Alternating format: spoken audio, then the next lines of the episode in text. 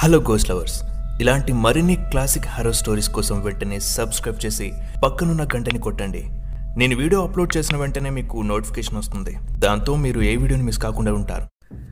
ఈ స్టోరీని మన దేశంలో ఉండే కొన్ని అంధవిశ్వాసాలను ఆధారం చేసుకుని రాయడం జరిగింది, అంతేకాని ఎలాంటి నమ్మకాలను ప్రోత్సహించడం కోసం కాదు. మన ఇండియాలోని హాంటెడ్ ప్లేసెస్లో రైల్వే స్టేషన్స్కి, రైల్వే ప్లాట్ఫామ్స్కి ప్రత్యేక ప్లేస్ ఉంటుంది. ఎందుకంటే ఇక్కడ అనేక మంది ప్రయాణించే వాళ్ళే కాదు, వారి జీవితంపై నిరాశతో ఆ ప్రాణాలను తీసుకునేవారు, తీసేవాళ్ళు కూడా ఎక్కువే. అందుకే వాళ్ళ ఆత్మలు ఇంకా అదే ప్లాట్ఫామ్పై తిరుగుతూ ఉంటాయని, వాటిని చూసామని కూడా చాలామంది చెప్తూ ఉంటారు. అలాంటి హాంటెడ్ ప్లాట్ఫామే వెస్ట్ బెంగాల్లోని బెగున్కోడూర్ స్టేషన్.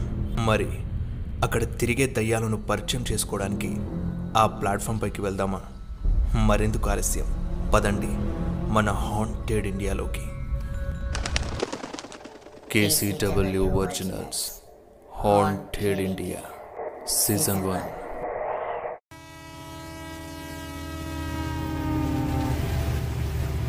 డిసెంబర్ 8, 1998 రాత్రి 11 కావస్తుంది. యశ్వంత్, రమ్య కరక్పూర్ నుంచి రాంచీకి బొకారో స్టీల్ సిటీ ఎక్స్ప్రెస్లో వెళ్తున్నారు. బోగిలో అందరూ గాఢ నిద్రలో ఉన్నారు. యశ్వంత్కి హఠాత్తుగా ఎక్కిలు రావడంతో లేచి పక్కనే నిద్రపోతున్న రమ్యని లేపి వాటర్ బాటిల్ అడిగాడు. రమ్య బ్యాగ్లోంచి బాటిల్ తీసి చూడగానే బాటిల్ ఖాళీగా ఉంది. యశ్వంత్ వాటర్ అయిపోయాడు. అందుకే వచ్చే ముందే చెప్పా కదా ఎక్స్ట్రా బాటిల్ పెట్టుకోమని. నా మాట ఎప్పుడని విన్నావని? అబ్బా ఆపుతావా, అందరూ పడుకున్నారు, చిన్నదానికి అంత ఎందుకు చేస్తున్నావు అనగానే సిగ్నల్ పడడంతో ట్రైన్ మెల్లిగా ఆగిపోయింది. యశ్వంత్ రమ్య చేతిలోంచి బాటిల్ తీసుకుని ఏదో స్టేషన్ వచ్చినట్టుంది, నేను వెళ్ళి వాటర్ తీసుకుని వస్తాను. యశ్వంత్ బోగి డోర్ దగ్గర నిలబడి ఆ ప్లాట్ఫామ్ని చూస్తూ ఉన్నాడు. అదొక చిన్న పాత ప్లాట్ఫామ్. అక్కడే ఓ పాత బోర్డుపై ట్యూబ్లైట్ బ్లింక్ అవుతూ కనిపించింది. దానిపై బెగున్కోడూర్ అని రాసి ఉంది. రాత్రి కావడంతో అక్కడ ఒక్క మనిషి కూడా కనిపించట్లేదు. దూరం నుండి కుక్కల అరుపులు మాత్రమే వినిపిస్తున్నాయి. యశ్వంత్ ఇంకా అక్కడే నించొని వాటర్ ట్యాంక్ ఎక్కడ ఉందా అని చూస్తున్నాడు. అప్పుడే ఓ చల్ల గాలి యశ్వంత్ను తాకుతూ వెళ్ళింది. ఇక ట్రైన్ దిగి ప్లాట్ఫామ్పై అడుగుపెట్టాడు. వాటర్ కోసం వెతుకుతూ వెతుకుతూ కొద్ది దూరం వెళ్ళగానే వాటర్ ట్యాంక్ కనిపించింది. వెళ్ళి వాటర్ పట్టేసి తాగుతూ ఉండగా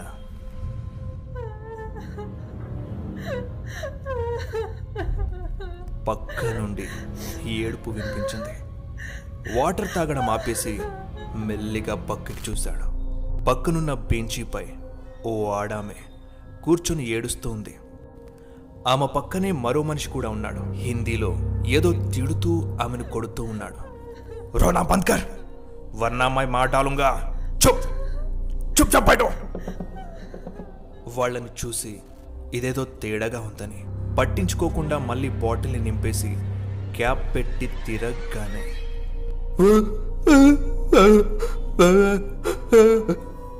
ఎదురుగా చింపిరి జుట్టు వేసుకుని సైగలు చేస్తూ ఓ మనిషి యశ్వంత్ని ఏదో అడుగుతున్నాడు.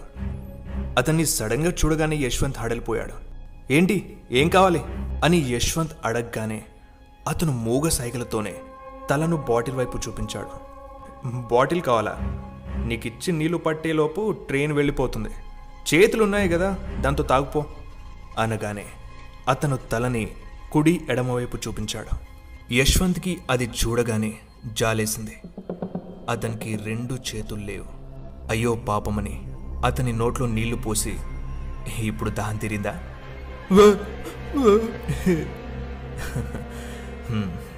అతను మూగ భాషలో ఏదో పాడుకుంటూ ముందుకెళ్ళిపోయాడు.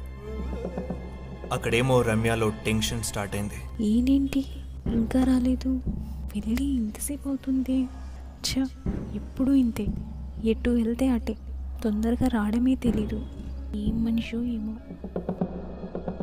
యశ్వంత్ మళ్ళీ బాటిల్ పట్టి తిరిగి వెళ్తూ ఉండగా ఇదిగో బాబు ఒక్క నిమిషం అని ఒక ముసలావిడ గొంతు వెనక నుండి వినిపించింది. యశ్వంత్ ఎవరా అని వెనక్కి చూశాడు. వెనక ఎవ్వరూ లేరు. ఏమీ లేదనుకుని ముందుకి తిరగగానే ఎదురుగా ఓ ముసలామె పెద్ద పెద్ద లగేజ్ బ్యాగులతో నిలబడి ఉంది. ఆ ముసలామె యశ్వంత్ వైపు చూసి, లగేజ్ని కాస్త స్టేషన్ బయట పెడతావా అని అడిగింది. లేదమ్మా, ఏమనుకోకండి, టైం లేదు. మీ బ్యాగ్ని బయట పెట్టేలోపు ట్రైన్ వెళ్ళిపోయే ఛాన్స్ ఉంది, ఏమనుకోకండి. ఆ ముసలామె మళ్ళీ జాలీగా అడిగేసరికి కాదనలేక లగేజ్ని మోసుకొని అటు ట్రైన్ కూతపై ధ్యాస పెట్టి స్టేషన్ బయటికి వెళ్తున్నాడు. అక్కడ రమ్యేమో ఇంకా టెన్షన్ పడుతూ కిటికీపై తలపెట్టి ఎదురు చూస్తోంది.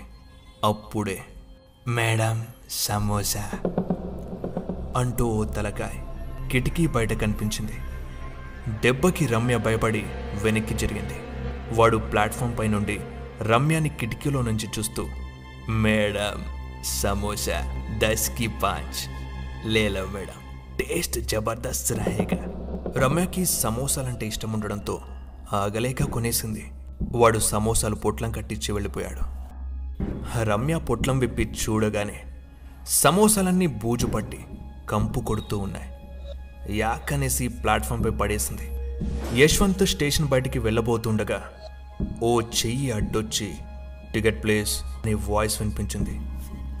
పక్కకి చూస్తే ఓ మిడిల్ ఏజ్ టికెట్ కలెక్టర్ యశ్వంత్ని టికెట్ చూపించమని అడుగుతున్నాడు. యశ్వంత్ బ్యాగ్ని దించేసి, సార్ టికెట్ ట్రైన్లో ఉంది, నేనేం బయటకు వెళ్ళట్లేదు, ఓ ముసలావాడికి హెల్ప్ చేద్దామని ఈ లగేజ్ని బయట పెట్టడానికి తీసుకొచ్చానంతే, నేను వెళ్ళాలి, ట్రైన్ వెళ్ళిపోతుంది అని ముందుకి కదలగానే టీసీ మళ్ళీ ఆపి, హచ్చా ఐసాక్యా, ముసలవాడు ఎక్కడుంది చూపించు అని అడగగానే, వెనకాలే ఉంది కదా సార్ చూడండి అని వెనక చూపించాడు. వెనకాల ఆ ముసలామె ఎక్కడా కనిపించలేదు. అక్కడేమో రమ్యకి ఇంకా టెన్షన్ పెరిగిపోతూనే ఉంది. వెళ్ళి దాదాపు అరగంట కావస్తుంది. సిగ్నల్ వల్ల ట్రైన్ ఇంకా ఆగే ఉంది, కానీ ఎప్పుడు మూవ్ అవుతుందో తెలీదు. యశ్వంత్కి ఏమైనా జరిగిందా అనే భయంతో ధైర్యం చేసి ట్రైన్ డోర్ దగ్గరకు వచ్చి నుంచింది. అటు ఇటు చూసి ప్లాట్ఫామ్పై దిగింది. తను దిగిన ప్లేస్కి రైట్ సైడ్ కొద్ది దూరంలో స్టేషన్ కనిపించింది.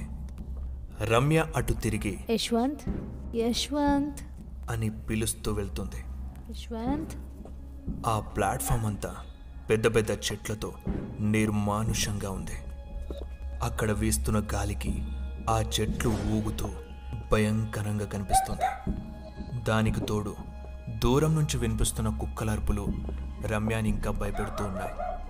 అప్పుడే పక్కనున్న బెంచిపై ఏడుస్తున్నాడామె, ఆమె భర్త ఆమెని కొడుతూ కనిపించారు.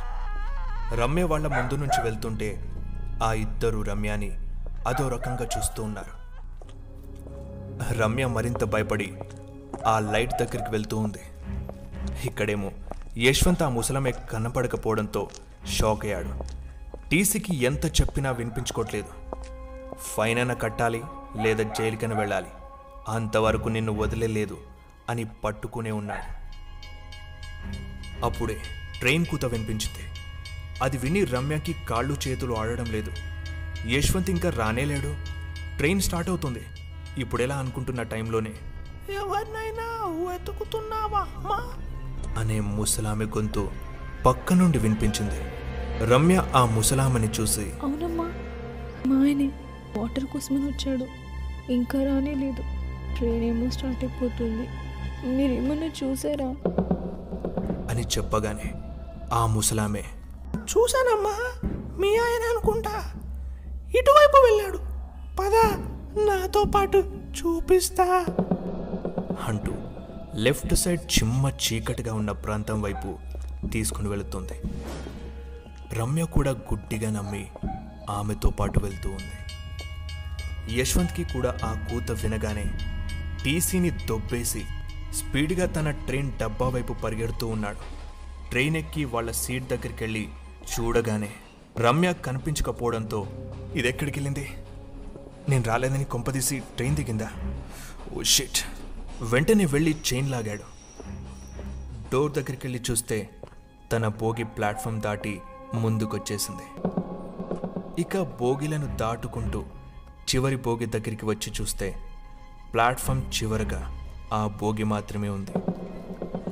అమ్మయ్య అనుకుని ప్లాట్ఫామ్ దిగి తను ఎలాగో రైట్ సైడ్ నుండి వచ్చాడు కాబట్టి రమ్య లెఫ్ట్ సైడే వెళ్ళుంటుందని రమ్య రమ్య ఎక్కడున్నావు? కొంచెం దూరం వెళ్ళగానే దూరంగా ఆ ముసలమ్మ వెంట వెళ్తున్న రమ్య కనిపించింది. రమ్య ఆగు, నేను ఇక్కడే ఉన్నాను, ఆ ముసలమ్మ వెంట వెళ్లకు, వచ్చాయి, అది మంచిది కాదు అని పిలవగానే రమ్య ఆగిపోయి చూసింది. వెంటనే యశ్వంత్ని చూసి తన దగ్గరికి వెళ్తూ ఉండగా అప్పుడే ఆ ముసలామె నమ్మకు, ఈ ప్లాట్ఫామ్ పై ఆత్మలు తిరుగుతూ ఉంటాయి, అది ఏ వేషంలోనైనా రావచ్చు, ఆఖరికి నీ భర్త వేషంలోనైనా సరే. నాకు బాగా తెలుసు నీ భర్త ఇటువైపే వెళ్ళాడు అని రమ్య చేయిని పట్టుకొని గట్టిగా లాగింది. యశ్వంత్ ఏమో పిలుస్తూనే ఉన్నాడు. రమ్య కూడా కొంచెం గందరగోళంలో పడింది. యశ్వంత్ ఇక స్పీడ్గా వచ్చి ముసలాంని ఓ తన్ను తన్ని రమ్య చేయి పట్టుకొని పరిగెడుతూ ఉన్నాడు. అప్పటికే ట్రైన్ మళ్ళీ కూతపెట్టి పొగను వదులుతూ ఉంది. ఇద్దరు వాళ్ళ డబ్బా దగ్గరికి రాగానే ఒక్కసారిగా ఎదురుగా ఆ ముసలామే, ఆ మూగవాడు, భర్త, భార్య, ఆఖరికి ఆ టీసీ నిలబడి ఉన్నారు. వాళ్ళ ముఖాలు తెల్లగా, అక్కడక్కడ రక్తం కారుతూ, కొళ్ళిపోయిన మొహంతో భయంకరంగా కనిపిస్తున్నాయి. ఇక ఇద్దరికి అర్థమైపోయింది, వీళ్ళంతా ఈ ప్లాట్ఫామ్పై చనిపోయి ఇక్కడే తిరుగుతున్న ఆత్మలని. అలా చూస్తూ ఉండగానే యశ్వంత్ కాళ్ళని ఆ ఆడమ్మే గట్టిగా పట్టుకుంది. అందరూ ఒక్కో అడుగు వేసుకుంటూ ముందుకు వస్తున్నారు. యశ్వంత్ రమ్యని, రమ్య నువ్వు వెళ్ళి ట్రైన్ ఎక్కేసే, నేను వస్తాను, ప్లీజ్ వెళ్ళు. లేదు నేను వెళ్ళను, నేను నీతోనే ఉంటాను యశ్వంత్. రమ్య చెప్పేది విను, నువ్వు వెళ్ళు ముందు, అక్కడికి చచ్చినా నీతోనే ఉంటాను యశ్వంత్. రమ్య ప్లీజ్ రా, నాకేం కాదు, ఇద్దరం ఇక్కడే ఉంటే వాటి దృష్టిని మరచలేము, ఓకేనా, నువ్వు వెళ్ళు, నేను వస్తాను. యశ్వంత్ వాళ్ళ దృష్టిని మరల్చి రమ్యని తప్పించాడు. తానెళ్ళి ట్రైన్ ఎక్కి డోర్ దగ్గర నుంచుంది. ట్రైన్ మళ్ళీ కూతపెట్టి మెల్లిగా కదిలింది. ఆ ఆత్మలన్నీ యశ్వంత్ని చుట్టుముడుతూ ఉన్నాయి. రమ్యాది చూసి ఏడుస్తూనే ఉంది. యశ్వంత్ యశ్వంత్ ట్రైన్ మెల్లిగా ప్లాట్ఫామ్ని వీడుతూ ఉంది. ఆత్మలన్నీ యశ్వంత్ని పూర్తిగా చుట్టుముట్టేశాయి. అంతా నిశ్శబ్దం. రమ్యకి ఆశలు వదిలేసుకుంది. I love you Yashwant, I love you, I love you Yashwant, I love you. ట్రైన్లో నుండి దూకేద్దామని నిర్ణయించుకుంది. అప్పుడే జై హనుమాన్ జ్ఞాన గుణ సాగర్, జై కపీష్ తిహిలోకి ఉజాగర్, జై హనుమాన్ జ్ఞాన గుణ సాగర్, జై కపీష్ తిహిలోకి గుణ సాగర్, జై కపీష్ తిహిలోకి ఉజాగర్, జై హనుమాన్ జ్ఞాన గుణ సాగర్, జై కపీష్ తిహిలోకి ఉజాగర్ అనుకుంటూ యశ్వంత్ పైకి లేచి ఆపకుండా పాడుతూనే ఉన్నాడు. ఆత్మలన్నీ దూరంగా జరిగి భయంకరంగా ఏడుస్తూ పొగ రూపంలో మాయమైపోయాయి. యశ్వంత్ స్పీడ్గా పరిగెత్తి ట్రైన్ ఎక్కేసి రమ్యని హక్ చేసుకున్నాడు. ఇక ఇద్దరు ఆ ప్లాట్ఫామ్ నుండి బయటపడి వెళ్ళిపోయారు. బేగున్కోడూర్ రైల్వే స్టేషన్, ఇది పశ్చిమ బెంగాల్లో ఉంది. నిజంగానే ఇక్కడ ఆత్మలు తిరుగుతూ ఉంటాయని చాలామంది నమ్ముతారు. రాత్రి టైంలో ఈ స్టేషన్లోని ప్రయాణికులు ఓ లేడీ దయ్యాన్ని చూశామని, అది చాలామందిని భయపెట్టేదని చెప్తూ ఉంటారు. అది ఎంత నిజమో దాన్ని చూసిన వాళ్ళకి తెలియాలి. ఆ కథకి భయపడి ఏకంగా గవర్నమెంట్ ఈ స్టేషన్ని 42 సంవత్సరాలు మూసేసింది. ఆ తర్వాత 2009లో రీఓపెన్ చేశారు.